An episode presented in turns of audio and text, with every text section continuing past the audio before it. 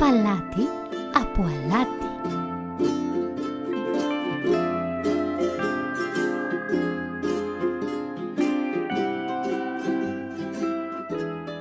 Ίσως έχετε ακούσει το παραμύθι με τον μαγικό μήλο που βρέθηκε στη θάλασσα και από τότε βγάζει αλάτι χωρίς σταματημό. Σήμερα θα πούμε μια εντελώς διαφορετική ιστορία για το πώς έγινε η θάλασσα αλμυρή.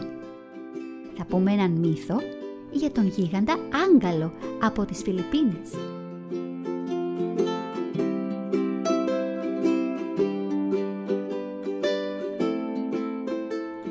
Ο γίγαντας Άγκαλο υπήρχε ακόμα και πριν από τη δημιουργία του κόσμου και του ανθρώπου.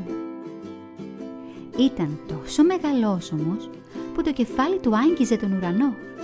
Το πιο ψηλό βουνό έφτανε ως τον αστράγαλό του και το γέλιο του μπορούσε να ακουστεί ως την άλλη πλευρά της γης. Όταν πήγαινε για ψάρεμα, ακόμα και στα πιο μεγάλα βάθη του ωκεανού, το νερό, που τότε ακόμα ήταν γλυκό, δεν ξεπερνούσε τα γόνατά του.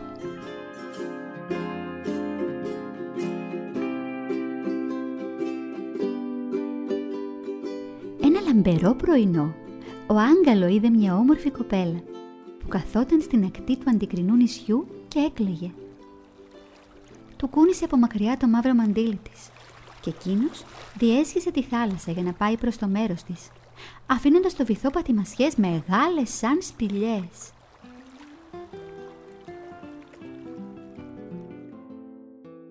Όταν την πλησίασε, είδε πως ήταν η θεά της νύχτας. Σκούπισε τα δάκρυά της, κοίταξε τον Άγκαλο και του είπε ότι είχε κουραστεί πια να ζει στο σκοτεινό της πύργο και του ζήτησε να φτιάξει για χάρη της, μιας και ήταν τόσο καλός χτίστης, ένα μεγάλο παλάτι, ολόλευκο, σαν το χιόνι, εκεί, στο νησί.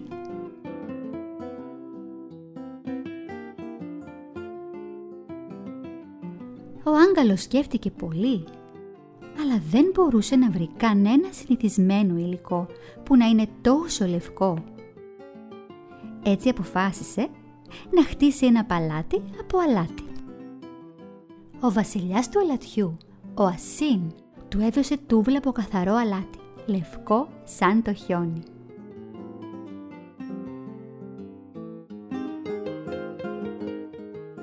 Ο Άγκαλο έχτισε εκατοντάδες γέφυρες από μπαμπού και πλήρωσε εκατομμύρια εργάτες να μεταφέρουν τα λευκά τούβλα απέναντι στο νησί.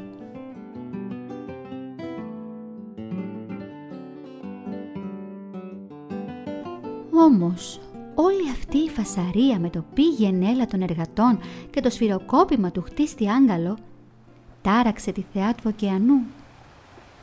Ξύπνησε από το βαθύ της ύπνο και έστειλε θυμωμένα κύματα που κατέστρεψαν τις γέφυρες και βύθισαν τα τούβλα του αλατιού στο νερό.